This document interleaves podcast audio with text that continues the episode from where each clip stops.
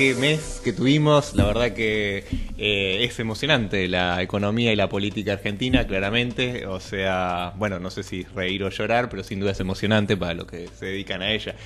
Bueno, empecemos con el, primer tema que es, bueno, el que se está hablando todavía, que es el tema de la futura reestructuración que se viene, se viene ahora en marzo. Este, y te voy a hacer una. Empecemos a hablar de Martín Guzmán un poco. Eh, hay muchas teorías, he hablado con gente que lo conoce, qué sé yo, o sea, ¿qué busca, qué pretende, según tu opinión o lo que conozcas? Sí, bueno, gracias Adrián por invitarme al programa. Eh, es un catedrático de la Universidad Nacional de La Plata, del cual eh, yo también egresé, eh, mucho antes que él, con lo cual no nos hemos cruzado, tengo muy buenas referencias. Eh, ha logrado insertarse en un circuito académico extraordinario, que es la Universidad de Columbia en Estados Unidos. Quien conoce, digamos, mínimamente eh, el circuito de papers y de eh, investigaciones, la Universidad de Columbia es renombrada en ese sentido y más haber trabajado con Stiglitz que le da, digamos, un valor agregado adicional. ¿Cómo piensa qué es lo que quiere? por ahora hemos visto mucho discurso, ahora viene al terreno de la práctica. Entonces, ahora conoceremos sus verdaderas intenciones en el sentido de querer reestructurar la deuda de una manera o de la otra y la verdad es que no tenemos tantos argumentos como para poder confirmar si eh, será una negociación eh, dura una negociación blanda. Sí ha dado muestra con este no pago de la F20, una reprogramación compulsiva eh, para el 99,5% de los tenedores, Em, de dar un mensaje, creo yo, a la comunidad financiera internacional de que se van a sentar eh, sobre una propuesta de la cual van a querer eh, no moverse y de cual es un mensaje, creo yo, como para poder tener herramientas para negociar de mejor manera. Es decir, si vos tenés enfrente a aquel que te prestó la plata y que la quiere recuperar, y vos sos el que la tenés que pagar a futuro, más vale que lo escuches para que sepa cuál es el plan y eh, de alguna manera lograr un consenso en el punto medio. Sabemos por las paridades de los bonos en Argentina eh, que va a haber una quita de valor presente neto prácticamente cantada, es decir, eso se combina a través de una quita en el valor nominal de la deuda y por otro lado una quita en el valor presente neto adicional por reprogramar todo esto en el tiempo, diferir los intereses, diferir los pagos, tirar para adelante todo.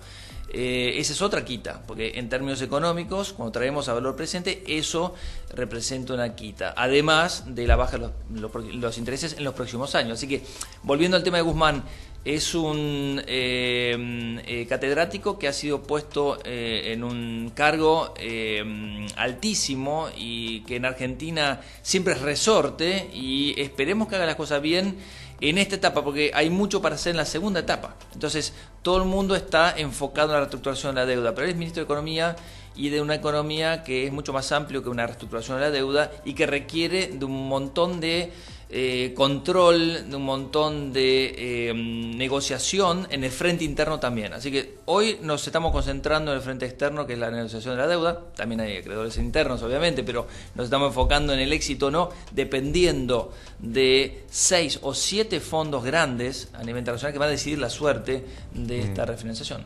Bueno, de alguna forma es una señal. Eh, creo que por eso sería importancia el tema de la deuda. Si lo pensamos, bueno, justo con Nora Ramos hablábamos del tema de no hay liquidez en el mercado, necesitan más inversiones. A ver, nadie va a invertir hasta que esto se resuelva. Hay un poco de ruido en esto. Eh, también está el tema de, digamos, una de las cosas que he escuchado. La acción de la F20 es una especie de estrategia de negociación por lo que ocurrió con Kisilov con los bonos de la provincia. Digamos, la interpretación sería así se negoció mal bonos de la provincia, los inversores dijeron estamos eh, negociando con gente que no sabe negociar y entonces tal vez Guzmán con el F20 quiso dar un mensaje como no, digamos, ¿sería eso una interpretación correcta? Coincido 100%, lo de Kicillof en la provincia de Buenos Aires eh, en realidad no hizo ningún favor a la negociación a nivel nacional, con lo cual creo que Guzmán ha tomado cartas en el asunto como para sentar, digamos, eh, las bases de una negociación temprana eh, que se corra más a favor del gobierno. Veremos, porque también sabemos que cuando la la cuerda se tensa, eh, es posible que se eh, rompa. Entonces, cuidado con eh, también tirar muy abajo los precios de los bonos, tratar de decir que no, no van, a, van a ser inflexibles, de que está la oferta y nada más, que no podemos pagar más, porque los precios de mercado, al bajar tanto, invita a que vengan otros inversores de otro tipo que se adueñen de esta deuda. Es un pase de manos peligroso en donde la Argentina eh, ya ha tenido muy malas experiencias en ese sentido. Correcto. Los fondos buitres con estos holdouts que quedan afuera de la reestructuración, pero que participan de un litigio. Eh, con el tema de los holdouts hay que agregar un tema.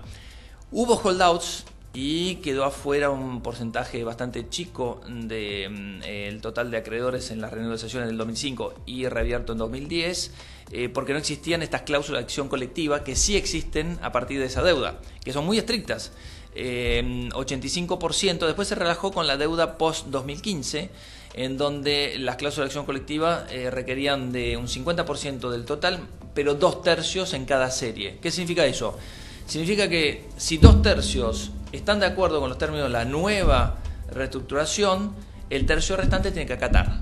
Con lo cual, el objetivo del gobierno es por lo menos alcanzar los mínimos en cada serie, y hay una deuda vieja y una deuda nueva, de eh, aceptación como para que no ocurra lo que ocurrió en el 2014 y 2015, resuelto en el 2016 con el traspaso, mm. digamos, político. Claro, el tema está que, bueno, incorporaron todas las cláusulas de acción colectiva, para no cometer, se aprendió de los errores, dijimos, bueno, esta vez no nos va a pasar. Ahora hay un montón de juicios pendientes. De hecho, ahora está el de IPF, por ejemplo, y más o menos, según un cálculo, decía, sumaría unos 10 mil millones de dólares, una cosa así. Sí, primero, el juicio es a la Argentina por lo que pasó con IPF. Mm. Obviamente que IPF está en el centro de la escena, porque el juicio es por IPF, pero se demanda a la República Argentina.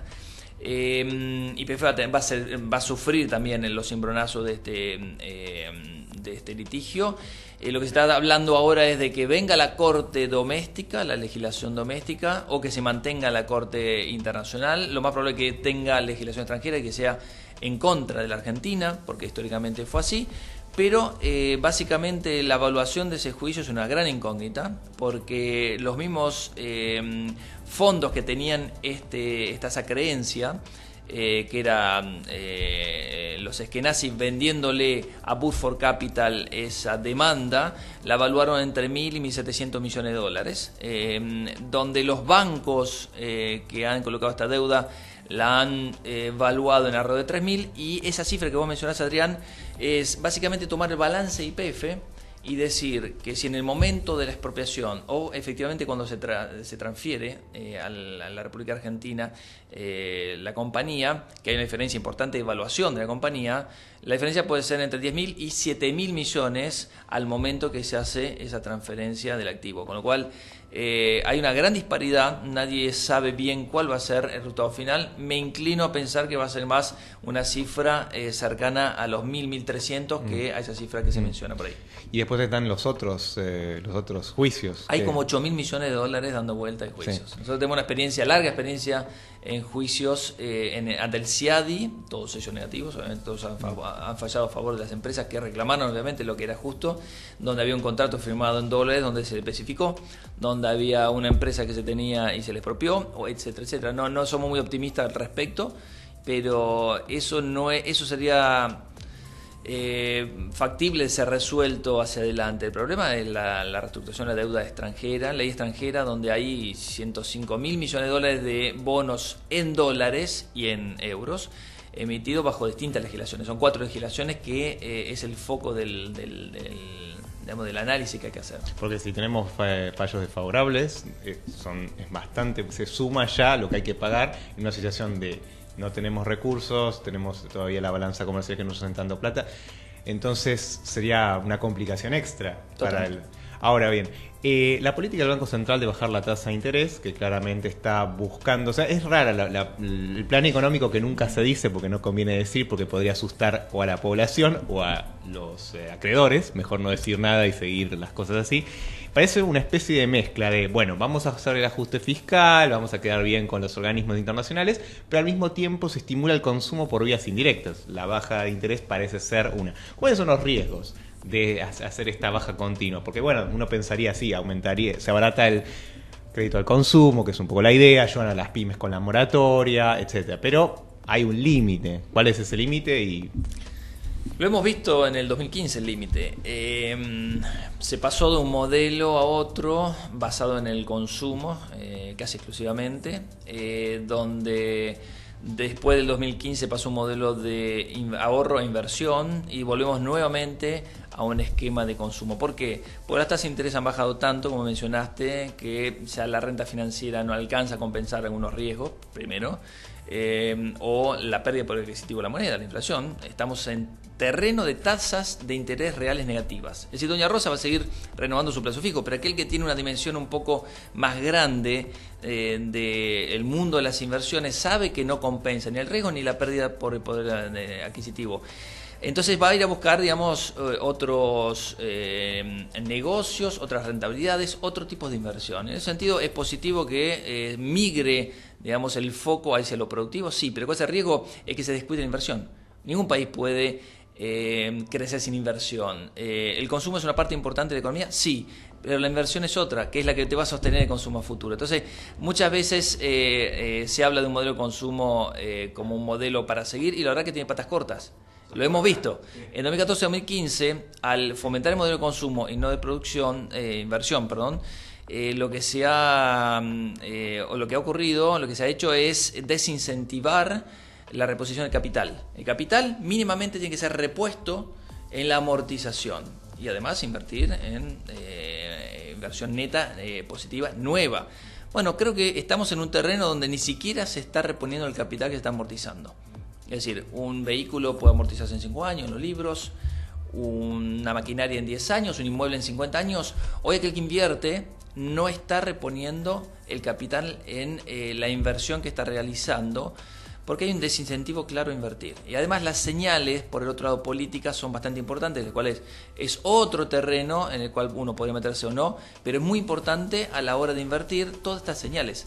A eso sumale, y forma parte de la política también, la decisión de incrementar la base de impuestos, eh, alícuotas y la base imponible, como la creación de nuevos impuestos, que no ayuda en nada en la decisión de invertir en Argentina, para nada. Y es un grave problema, el tema de eh, el nivel de gasto público y el nivel de la taxabilidad o la alícuota promedio de Argentina, que es muy importante, muy alta. Claro, ahí está el dilema, si baja el gasto, digamos, como la idea en realidad es no afectar a los sectores más vulnerables, necesita, o sea, necesita hacer políticas de consumo sin, eh, digamos, desequilibrar más el déficit fiscal, entonces tiene que aumentar los impuestos, pero eso genera problemas a las pymes. Es como una especie de, digamos, que eh, un cubo Rubik que arma una cosa, lo desarma es un equilibrio medio de navaja, de filo de navaja, como Sí, en economía se habla del trade-off, es decir, de eh, tener, digamos, una medida que tenga consecuencias sobre un conjunto de variables, pero por el otro lado eh, afectando negativamente a otras, mm. con lo cual eh, tenés que elegir, es mm. decir, no puedes invertir y consumir al mismo tiempo, porque los niveles de tasa interés tenés que fijar en niveles altos para el primer caso o bajos en el segundo caso para el tema que vimos. Pero sí, es un rompecabezas bastante importante que tiene el ministro de Economía, Alberto Fernández, de ahora en adelante, como para componer las bases del crecimiento. Y yendo al crecimiento, este va a ser el tercer año consecutivo de recesión.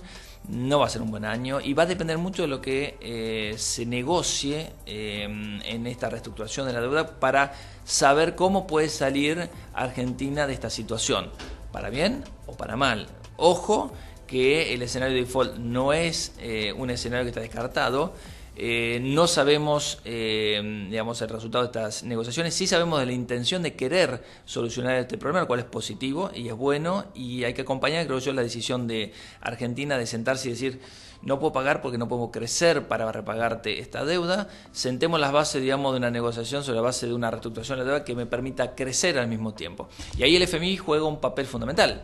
Obviamente, si fuese por eh, muchos los integrantes de esta coalición, lo más, probable es que el FMI no estaría eh, ni tomando ninguna decisión, pero lo necesitan. Lo necesitan porque además es un sello de goma importante eh, a la luz de, digamos, de las experiencias históricas para cuando te sentás con un acreedor y mostrarle la propuesta que sea avalada por el FMI. Eh, el problema que yo veo es que el FMI ha resignado mucho, eh, tiene gran parte de la culpa eh, por haber otorgado una cuota excesiva en relación a, lo disponible para un país y asume las consecuencias de en esta etapa no exigirle mucho a la Argentina a cambio de esta negociación que sabemos que va a venir después de esta negociación de la deuda, que es la negociación con el FMI de un nuevo acuerdo entre las partes para el repago de esa deuda. 55 mil millones de dólares es solo la deuda con el FMI. Eso es la línea de lo cual fue tomado unos 44 mil millones de dólares. Esos 44 mil millones creo yo que no se van a incrementar, eh, salvo que se requiera algún fondo muy de corto plazo. No se va a tomar nueva deuda con el FMI, sino todo lo contrario, se están sentando las bases para justamente devolver ese dinero. Pero el FMI también desde diciembre, cuando lo hemos escuchado a Alberto Fernández o a Martín Guzmán en las primeras conferencias de prensa decir que ya estaban negociando con el FMI, no negociando, pero en contacto con el FMI, que es lo mismo, ya sabíamos que ese paquete de diciembre, paquete impositivo, eh, fuertísimo impuestazo, equivalente a casi dos puntos del PBI, no se va a recaudar eso ni loco, porque estamos realmente en una situación donde las cifras de recaudación de enero y de febrero fueron, eh, están siendo bastante malas. Eh, la verdad que eh, eso forma parte también de los condicionantes que resuelve el FMI. Todo esto que estamos hablando de la reforma previsional, que mm, se instaló el tema y en donde ya se desactivó la cláusula de indexación para el jubilado, también forma parte de las recetas más tradicionales del FMI. Así que estamos en un nivel de ortodoxia bastante importante luego eh, de haber disfrutado, digamos, del dinero ajeno durante muchos años en, Argentina, de un signo y del otro. Es decir, hoy lo que tenés que hacer es sincerarte, decir que no puedes pagar, pero al mismo tiempo ofrecer algo a cambio, que esa es la principal crítica que yo le hago que digamos el esfuerzo es solamente de mi bolsillo, del privado, qué eh, esfuerzo le tengo que pedir y si es, está en condiciones de hacerlo el sector público, que es la deuda que tiene, creo yo, la política con la sociedad. Es decir, si no es capaz de em, eh, achicarse eh, el sector público, es difícil que pueda exigirle de manera compulsiva al sector privado. Y ahora se está hablando de nuevo, nuevas alícuotas con los agroexportadores, pasar del 30 al 33%, además de todos los impuestos que debe experimentar un productor de soja, que en realidad es la gallina de huevo de oro en el próximo, digamos, eh, diseño en Argentina, vía exportaciones. Si no crecemos vía exportaciones, que este tipo de cambio ultra alto y competitivo, no sé por dónde puede llegar a pasar el rebote de la Argentina. Sí, el tema de, bueno, del sector digamos, exportador justamente es que con el tema impositivo hablé con algunos representantes y off the record, digamos, dijeron este año y el siguiente no va a haber mucho crecimiento y en realidad se está esperando, se está poniendo un poco la esperanza ahí. Hay otros sectores, eh, se pensaba un poco ahora desarrollar el sector de innovación con la ley del de conocimiento, pero la tiraron para atrás. Que de vuelta hablé con unos diputados hace poco y me comentaban que no saben por qué hicieron eso, porque era un sector que, bueno, tal vez no produce tanto como el agro, pero tiene un potencial de crecimiento. Grave error. Grave error, este contacto con el presidente de la Cámara. Eh, ellos eh, tienen casos de empresas creadas que todavía no han visto la luz sobre la base de esos eh, beneficios impositivos y, e incentivos. Eh, que son más, que nada eh, rebajas de impuestos, eh, no tanto subsidio, casi nada. que han sido afectadas, han sido afectados también los proyectos vigentes, en donde hasta hasta hace poco podías descargar eh, las cargas previsionales, por ejemplo, las cargas eh, patronales, perdón, eh, por un porcentaje bastante importante de todos los empleados. Ahora limitan la cantidad de empleados o de facturación como para poder acceder a esos beneficios. Así que es un grave error porque Argentina requiere y posee el capital humano para desarrollar estas nuevas tecnologías. Estamos hablando de desarrolladores de software, estamos hablando de biotecnología, estamos hablando del conocimiento en general. Mm, sí, bueno, también gente de producción audiovisual, todos esos temas. De hecho, acá se produce mucho para afuera y bueno, no sé, eh, bueno, por lo que me comentaban, no sé si fue un desacuerdo entre los diputados, pero bueno, claramente... Que se pongan de acuerdo porque eh, no, no, resiste, digamos, eh, una pelea política el marco de un beneficio que ya se había otorgado se lo eh, retira y obviamente eh, sienta las bases, digamos, de eh, decisiones de inversión contrarias a lo que Argentina necesita, ¿no? que es justamente aprovechar la exportación de servicios más que nada como una manera de generar divisas. Aquel que exporta servicios audiovisuales, financieros o bien de programación, es tan contribuidor a la estabilidad del mercado de cambios y al crecimiento de Argentina como que hay que exportar soja. Así que Mm. tenemos que cuidar ese frente exportador, me parece que lo estamos descuidando notablemente.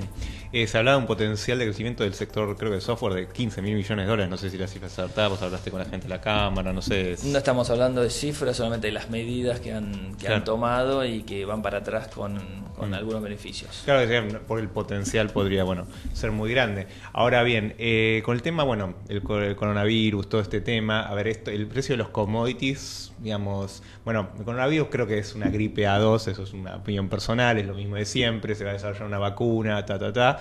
Ahora, ¿hay un realmente un efecto China que nos pueda llegar a afectar? O sea, en el sentido de, sabemos que si China estornuda, sabemos...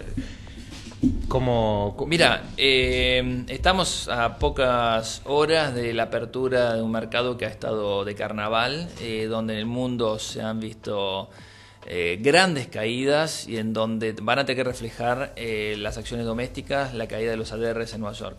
Eh, ya de por sí, por el canal financiero, todo ocurre de manera mucho más rápida. En el momento que estamos hablando, todavía no ha llegado el coronavirus. Hay un caso en San Pablo, va a venir a la región y las temperaturas bajas fomentan la eh, procreación de este virus.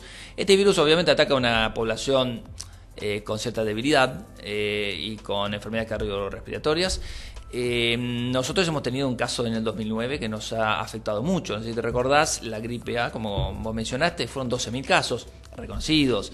Eh, habrán sido cuatro o cinco veces más los no reconocidos, poner la cifra que quieras, pero nunca se reportan todos los casos que han habido. Eso nos ha afectado bastante. Eh, pero de esta, man- de, esta manera, al ser una pandemia mundial, afecta otros temas, como el precio de los commodities que mencionaste. La soja eh, ha tenido una caída, el petróleo ha tenido una caída. Fíjate que todo el tema de exportaciones vía vaca muerta vía soja están siendo afectadas, la generación de visas está siendo afectadas. Y ni hablar de... eh, el vuelo a la calidad que está haciendo el mercado internacional hacia los bonos de tesoro norteamericano, hacia el oro, básicamente, son esos dos focos, y al dólar, y a través del dólar los bonos norteamericanos, en donde todos han visto eh, todos los activos han visto caídas. Y Argentina no está exenta de eso. Es decir sus bonos van a estar cayendo eh, sus acciones van a estar eh, desenvolviéndose en un marco distinto. Eh, si Argentina le exportaba a China por ejemplo caso de la carne eh, bovina eh, Argentina ha visto recuperar, después de las restricciones que hemos visto eh, en, la, gestión eh, 2015 para atrás, eh, y la, digamos, eh, la, limitante que se le ha puesto a la exportación de carne para bajar el precio interno. eh, Fíjate que la disparada a partir de 2015 de la exportación de carne ha sido tremenda. Hay una exportación, eh, Argentina es el séptimo exportador mundial, hoy eh, recuperando muchísimos puestos y el 75% va a China. Entonces, ¿cuánto crees de carne que se va a seguir consumiendo en China? Eh, yo creo que la progresión es eh, geométrica, futuro, pero a corto plazo está siendo afectada. Ese es uno de los sectores, por ejemplo, que va a estar afectado. Y hay que ver algunos focos, digamos, donde, de- donde la concentración de las exportaciones son en China que van a tener repercusión. Justo en un mal momento, encima donde estamos necesitando las Exactamente. divisas. Así que estamos complicados en ese... En ese no. y, a- y la posible reelección de Trump, ¿de alguna forma nos afecta? A ver, es probable que gane, mientras la bolsa, bueno, ahora cayó un poco por todo este tema, pero uno tendría a pensar que, a menos que ocurra, no sé, una tercera guerra mundial o algo así, Trump va a ganar, digamos. Bueno, Trump ha hecho un discurso basado en la protección del norteamericano eh, y de hacer eh, los Estados Unidos de América grandes nuevamente. ¿no? Eh, en muchos casos al mismo electorado lo ha perjudicado. Fíjate que los farmers, digamos, eh, han sido uno de los que han tenido que sufrir la consecuencia de la pelea con China, donde China compra mucha soja de Estados Unidos y carne y otras cosas que, lo mismo que Argentina, le exporta y que han tenido unas reducciones bastante importantes. Entonces, eh, eh, está bastante, digamos, eh, gris eh, el, el- el electorado que va a seguir apoyando a Trump, pero ha sumado otros adeptos, además, a su base, que han visto cómo Estados Unidos ha crecido más que el promedio de países desarrollados y que ha tenido buena repercusión en algunos casos. Pero bueno, también el tema comercial que ha sido el foco de Trump mi impresión personal es que ha fracasado y que evidentemente era una guerra perdida ya. Con China eh, a largo plazo no tiene las de ganar, sino las de perder y en donde simplemente poniendo cuotas y aranceles no va a hacer que eso mejore. Sí ha caído eh, la cantidad de em, dólares que tiene de balance comercial negativo Estados Unidos con China, pero por otro lado lo ha aumentado sensiblemente con México y Europa. Entonces, por un lado se compensa negativamente lo que por otro lado logra. Si quiere mostrar esto como un triunfo y ganar las elecciones, hay que ver básicamente de fondo cuál es el resultado para la economía en general. Y la economía en general ha transitado después de la degradación impositiva, todo lo contrario que pasa en Argentina, allá están bajando los impuestos, acá estamos aumentándolos, eh, le ha dado mucho beneficio a las empresas, ¿sí? Eh, pero le ha hecho eh, un agujero fiscal importante, donde la expansión del gasto y la expansión del déficit fiscal, combinado con la reducción de ingresos, está dándole un déficit fiscal bastante grande, por arriba del 3% del PBI y en donde el déficit de cuenta corriente estará alrededor de 5 puntos del PBI. Cualquier otro país que vos me menciones, que no sea Estados Unidos, que tenga esa cifra, que no sea del G10, sufriría una crisis de balance de pagos. En este caso estamos hablando de Estados Unidos y tiene el dólar y tiene eh, un poderío eh, y una tasa de crecimiento de su economía envidiable que obviamente hace que todo esto eh, luzca digamos, en un segundo plano. Cuidado cuando pongamos la lupa sobre eso. Es decir, lo mismo pasa en el mercado accionario, cuando todo sube, todo sube, todo sube, todo sube hablar de las valuaciones, eh, la verdad que parecíamos eh, nosotros eh, allá por diciembre, en nuestra consultora, como un tema del cual no había que hablar. Pero bueno, cuando pones la lupa y todo el mundo mira los precios los cuales se están pagando, cuando el escenario cambia y gira 180 grados, es ahí donde ves que estabas con unas valuaciones realmente altas. Estados Unidos venía con una relación precio a ganancias, que es la manera de ver, digamos, si están valuadas las cosas caras o baratas en la bolsa. Eh, por arriba del promedio de 5, por arriba del promedio de 10 años y muy por encima de eso mirando hacia adelante las ganancias futuras, con lo cual las ganancias que se habían estancado eh, solamente crecían sobre la base de la recompra de acciones. ¿sí? La ganancia por acción seguía subiendo, pero sobre la base de reducir la cantidad de acciones porque las empresas norteamericanas generaban mucha plata, degradación impositiva mediante, y tenían excedente caja que no lo destinaban a invertir, sino que lo destinaban últimamente a recomprar acciones. Con lo cual, ficticiamente estamos elevando la ganancia para el inversor, que también sigue con mucho dinero disponible por parte de los bancos centrales. Hoy tenés 14 de los 15 bancos centrales con políticas laxas ¿sí? políticas expansivas, ya sea a través de la baja de la tasa de interés, la recompra de bonos o eh, ripos a través del mercado monetario, que hace que el dinero sea abundante y barato. Mm. Y eso expandió también eh, la demanda de activos especulativos. Y bueno, mm. estamos viendo las consecuencias. ¿Se viene una guerra de monedas? Eh, es la pregunta del millón, ¿no? Cuando cada país quiere salvarse, eh, aparece la devaluación como una manera rápida para salir y potenciar la economía. Siempre ha ocurrido lo mismo. En este caso, la fortaleza del dólar hace que la debilidad de las monedas sea un, estabilizador automático eh, y puedan salir más rápidamente vía exportaciones. Pero el canal financiero siempre actúa primero.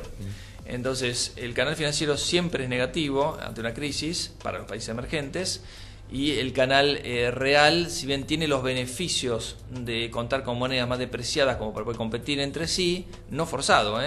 Eh, hecho por el mercado, en realidad es más que compensado el efecto negativo de una menor demanda mundial, desaceleración de crecimiento mundial y todo lo que podemos esperar de una desaceleración de la tasa de crecimiento de China, que este año venía para 6.1, 6.2% de crecimiento, serán las estimaciones de diciembre para la economía china y hoy tenemos que estar hablando entre 5 y 5,5% para este año. Después un primer trimestre realmente malo y suponiendo que en el segundo trimestre se frena esta digamos, este problema del coronavirus. Mm. Ahí volviendo al, digamos, a, los, digamos, a los consejos para inversor, sobre todo el que tiene el local bias, que acá lo tenemos mucho. Eh, bueno, hay todos un montón de recomendaciones, como siempre, en qué invertir. Eh, obviamente va a haber sectores que este año van a crecer, más allá que la economía no. Eh, se habla un poco del sector bancario, es una de las cosas que se dice de es realmente así según tu opinión va a haber una digamos el sector bancario las tiene ganar el banco central hay una guerra no no anunciada entre la fintech y todo el sistema bancario tradicional se odian bastante eh, hablan pestes uno del otro eh, claramente el banco central apoya más a los bancos a la banca tradicional creo que es por eso que están diciendo que... Sí, hay un tema ahí que implícito que es la regulación. Es decir, si hay intermediación financiera, lo que hace Mercado Libre u otra fintech que intermedian, digamos, dinero, tiene que estar regulada, tiene que, eh, digamos, reunir los requisitos de regulación de un banco tradicional. Eh, no tiene bocas a la calle. Un mercado libre lo que te presta es un, digamos, una aplicación como para que también vos los excedentes de fondo los puedas invertir en un fondo. Eh, ese fondo manejado en forma independiente por también una administradora privada reconocida pero al captar ese fondeo eh, está sujeto a las regulaciones en muchos casos. Sí, así que hay una guerra declarada. Em, los bancos han visto mermar su negocio financiero y real y de comisiones. O sea, tenés tres patas del negocio bancario. El tradicional, la captación de depósitos vía plazos fijos y el otorgamiento de préstamos y el spread que se cobra en el medio. Segundo, eh, las comisiones, es decir, tarjetas o todos los servicios, comercio exterior, etcétera. Y tercero, la mesa. La mesa de dinero, las ganancias financieras, que muchas veces en Argentina forman parte del 70-80% de la ganancia de un banco. Bueno, los tres negocios se han visto afectados.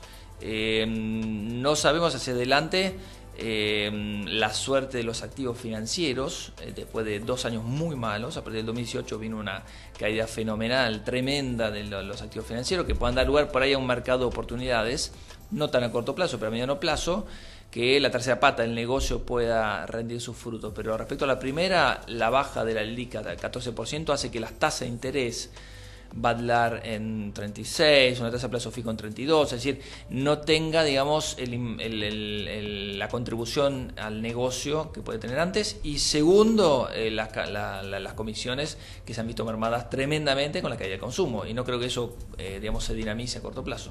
Hace poco leí un informe que la, el precio de las acciones de los bancos que cotizan acá en la bolsa local están relativamente baratos. ¿Coincidirías con eso? Que por eso está la oportunidad, digamos. Sí, que es barato, que es caro. Eh, tenés que verlo en función del contexto. Es decir, si vos me hablas de un price earning, precio a ganancia, ese ratio que nosotros mencionamos para el mercado internacional, los bancos tienen ratio de 3, 5 veces ganancia. Es decir, en 3 o 5 años, eh, con las ganancias históricas, que no van a ser, van a ser menores, pero supongamos que sean un poquito menos, eh, en 3 o 5 años repagás el, el capital accionario que está siendo evaluado en el mercado. Es tremendamente bajo. Un ratio normal es entre 7 y 12 veces ganancias para un banco en Latinoamérica. De hecho, así están cotizando los bancos en Brasil, 10, 15 veces. Es tremendamente bajo. Pero bueno, también está implícito el riesgo de invertir primero en Argentina, donde te cambian las reglas de juego donde hay mucha presión, eh, donde hay presión explícita y no explícita, y donde hay eh, sobre todo un marco macroeconómico muy debilitado. Así que eso afecta a las evaluaciones y no creo que hoy sea una oportunidad comprar un banco en Argentina. De hecho, hace varios meses, desde octubre en adelante, desde agosto, de las PASO, eh, que vimos un escenario que se iba a desmejorar, de hecho lo está eh, haciendo, en la economía se están mejorando muchos los parámetros que están viendo digamos, los, bancos como su negocio particular, así que no somos optimistas. El sector, ¿Qué sectores, digamos? Se hablaba también del sector asociado a las, a las grandes, gran infraestructura, un poco porque pueden transferir, eh, digamos, todos los aumentos de los insumos los pueden transferir a precios. ¿Eso es cierto o no? La verdad que me cuesta hoy eh, recomendarte comprar eh, algún negocio en Argentina. Solamente podría estar estimulando la compra de unos negocios eh, orientados a las exportaciones. Y al turismo receptivo, pero pasa que cotizado en bolsa no hay. Pero eh, si vamos al, al, mercado, digamos, bursátil, invertir en activos que tengan como ingreso el dólar es prácticamente una recomendación cantada. Y en ese sentido tenés las exportadoras tradicionales del agro, de cirugía, eh, aluminio eh, y productos agropecuarios básicos enfocados, como te puedo decir, de San Miguel o Molinos Agropecuaria, que es la que exporta la trader de que exporta soja, digamos, procesada o aceite de soja. Al lugar, por eso eh, cirugía y metalurgia, en el caso de aluminio, de ternium siderar, eh, me gustan esos negocios. Y dentro del agro tenés un montón de empresas, pero son chiquitas, no son empresas grandes, en las cuales está falta de representatividad en la bolsa local con el negocio de la economía real. ¿no? Mm. Sí, al ser pequeñas, bueno, justo hablamos cuando agarramos el problema de la falta de liquidez. Eso al inversor un poco le molesta, si no puedes hacerse la acción ah, bueno, rápidamente. Uno sabe cuándo entrar, no sabe cuándo sale y cuando entra paga un peaje demasiado caro por la falta de liquidez. Mm, y en cuanto a todos los, bueno, las empresas nuevas de FinChat, de crowdfunding, que están proponiendo, digamos, la, digamos, eh, ¿cómo se dice? Hacer más líquido las inversiones reales que la gente pueda acceder, por ejemplo, a través de estas Crowdium. A ver, escuché muchas cosas. Obviamente la gente que habla de la financiera, del sector financiero, me habla pestes y dice que son chantas y todo eso. A ver, analizando seriamente, ¿es así o se está estamos, digamos, de alguna forma securitizando en cierta forma todas las inversiones reales y ahora el día de mañana vas a poder invertir en una cervecería. Bueno, hoy te parece una utopía y mucho más en Argentina. Pero cuando se hablaba de esto en Estados Unidos hace unos años, eh, también parecía una locura y hoy es una realidad. Hoy tenés proyectos de inversión que se financian colgándolos en un sitio internet, con las debidas, digamos, regulaciones del caso, seriedad del caso. Ah, hay, que tener mucho cuidado, esto pasó en el mundo de las criptomonedas, es decir, cuando eh, algo funcionó, todo el mundo se subió. Al principio había una criptomoneda, hoy 1700 criptomonedas, cualquiera puede emitir su criptomoneda y lanzarla al ciberespacio. El tema es quién lo lanza, cuál es el proyecto, eh, cuál es el, digamos, la seriedad de quién lo maneja. Y eh, es ahí donde siempre, como cualquier negocio, es por donde tiene que empezar el inversor hacer su due diligence, hace su, su análisis de los números, hace su análisis del management, su, análisis del proyecto en detalle. Y ahí es donde se requiere también de cierta protección para el inversor por parte de los reguladores y es importante que los reguladores se metan en ese negocio. Por eso también la regulación de las fintech por parte del Banco Central, pero también de la CNB en todos estos eh, negocios que puedan ser compartidos. Pero el crowdfunding eh, eh, todo lo contrario, tengo una opinión bastante positiva sobre el crowdfunding. Creo que es una plataforma como para financiar proyectos a futuro extraordinaria, así como también existen los tokens pero eh, a través de los tokens, donde uno le da certificados accionarios, digamos, digitales a ciertos negocios, existe eh, mucha mm, eh, indefensa por parte de los inversores minoristas que tienen que ser regulados. Al regular justamente le, restringe muchísimo el ámbito de aplicación de este tipo de nuevos fondeos por parte de las compañías, pero ha habido fondeos vía tokens, tokenizados, eh, muy importante, de empresas chinas muy grandes que se han decidido ir por ese lado. Eh, un poco como para ser líderes, un poco para decir esto se puede hacer de esta manera, pero creo que las empresas chicas tienen un, eh, campo como para crecer hacia adelante vía core funding, vía tokenizar sus acciones. increíble. Soy uno de los devotos, digamos, de esas nuevas, digamos, formas de financiar que el día de mañana eh, la utopía es eliminar los IPOs, las ofertas públicas iniciales, y que se hagan todo vía eh, en forma desregulada. Quien quiera, yo tengo un negocio y si lo quiero abrir al capital externo para poder crecer, reunir los fondos necesarios para poder invertir en Argentina, eh, y yo ofrezco capital que sea de manera no regulada. Mm. esto choca mucho con la manera tradicional de hacer las cosas, donde las bolsas ponen muchísimas limitantes. Hoy cotizar en bolsa significa poner mucha plata y no sabes bien a dónde va. Y por otro lado, generar valor de manera rápida como para que una empresa, y sobre todo el mundo de las nuevas tecnologías, pueda crecer. Bueno, esto creo que hay que fomentarlo, pero también hay que proteger. Eh, y proteger significa regular. Y lamentablemente va en contra de un acceso rápido a ese fondeo y de manera... Eh, general, ¿no? Claro, igualmente regular también significa, bueno, proteger al pequeño inversor. en el caso de estas empresas, bueno, que se habla mucho de CESO, o Crowdium, porque Crowdium, por ejemplo, está ofreciendo 15% de tasa de interés en dólar, que es una locura, eh, y ya me hace sospechar. Eh, este, entonces, la pregunta es, ¿qué tanto son, eh, son serias estas empresas? prometen, digamos, digamos, lo que prometen es serio y cómo está el control, la regulación de control de este tipo de actividades por parte de la CNB y el Banco Central actualmente. O sea, ¿están en capacidades de controlar o vamos a tener un Madoff en potencia? Eh, la regulación de estas nuevas plataformas de fondeo eh, eh, forman parte, digamos, de un nuevo conjunto de herramientas que tiene el empresario como para poder reunir el capital. Eh, ahora, em, ¿cuál es la seriedad de todos estos proyectos hacia adelante? Eh, si pueda surgir a un Madoff, como mencionaste. Eh, y la verdad es que no lo sé. hay que ser extremadamente cuidadoso y en donde uno no conozca, no meterse.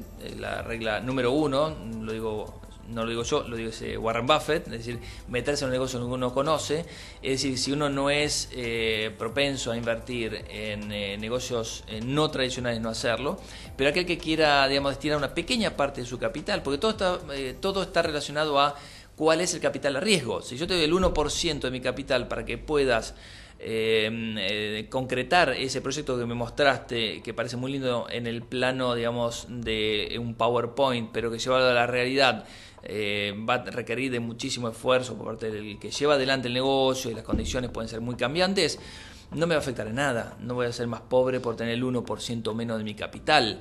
Eh, lo que sí, eh, aquellos que puedan destinar mucho dinero eh, tienen que estar muy seguros de lo que están haciendo. Así que, tanto en términos relativos como en términos cuantitativos, la verdad es que la mejor protección es la de diversificar, con lo cual tener mucho más activos tradicionales que no tradicionales es la regla básica número uno. Así que no, no estoy diciendo nada nuevo. todo esto tiene que pasar distintas etapas, los reguladores están en el medio y eh, creo yo que van a, van a surgir oportunidades de inversión muy grandes y se van a desarrollar muchos negocios a través de estas nuevas plataformas.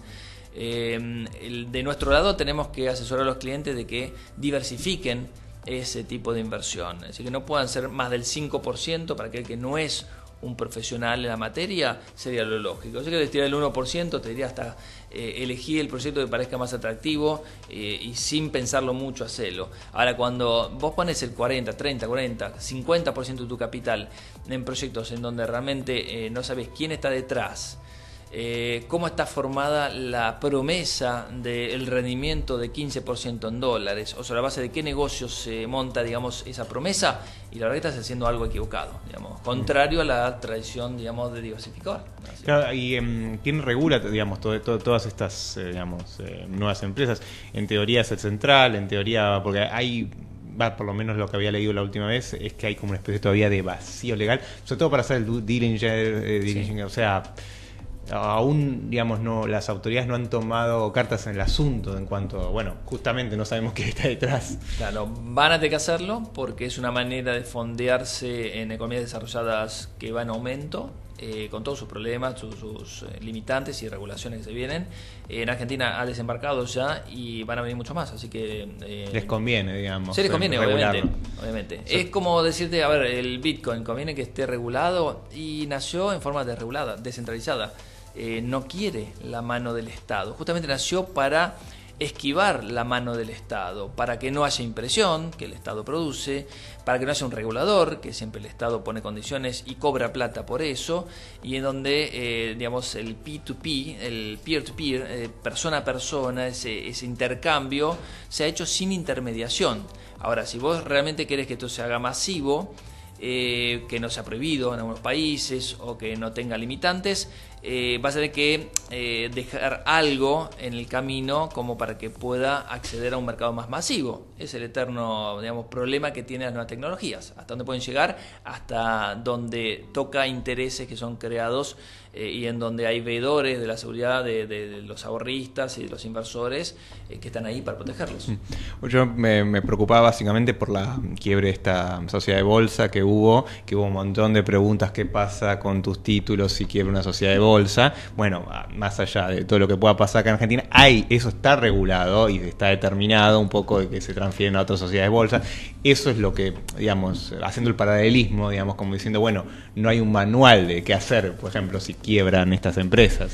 Bueno, en el caso que mencionás de esta empresa de Rosario, em, hay un sistema de custodio en Argentina que es público, la Caja de Valores. Sociedad Anónima es eh, privado y algo de participación pública. Básicamente privados lo manejan y tiene una participación muy alta de privados, pero está la mano pública también que garantiza la custodia pero no garantiza el cash, el efectivo, lo disponible. Es decir, si vos tenías títulos, esos títulos están resguardados en la caja de valores. Ahora, si tenés efectivo, vos vendiste todas tus acciones y lo tenés en pesos, y no hiciste una caución, lo dejaste a la vista, muy mala decisión de inversión, pero te puede haber agarrado con mucha plata en efectivo o en dólares.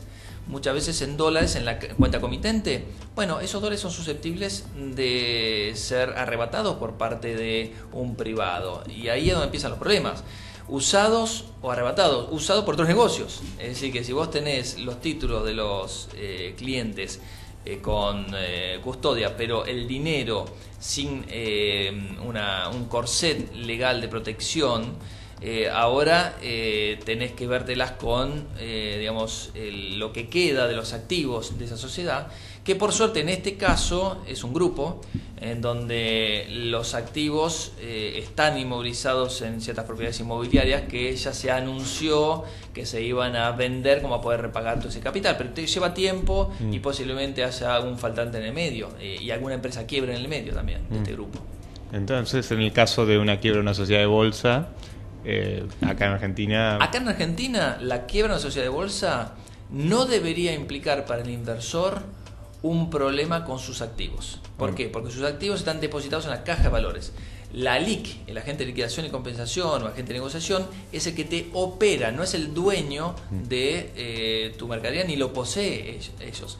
Vos sos el dueño y el que lo posee es la caja de valores depositado ahí. Recomendación para todos los inversores, controlar si los saldos de caja valores, hay una manera de ingresar a la posición de consolidada del, inversor en caja valores, sea eh, la misma que nos refleja la sociedad de bolsa. Es decir, la sociedad de bolsa también puede fabricar sus propios statements, como pasó en algún momento en algún lado del mundo, eh, con lo cual hay que chequear, hay que hacer un doble chequeo, hay que chequear qué es lo que tenemos constantemente, que no quede nada en efectivo sin colocar, mínimamente una caución eh, y por otro lado confirmar que lo que tenemos, lo que nos muestra el, eh, la LIC sea consistente con lo que la caja valores tiene para nuestro número comitente. Perfecto. Bueno, Gustavo, muchísimas gracias por venir y por toda esta explicación. Siempre es interesante escuchar y hablar sobre la economía argentina. Bueno, también, no sé, como siempre, mejor reír que llorar para la economía argentina. Bueno, muchas gracias por la invitación.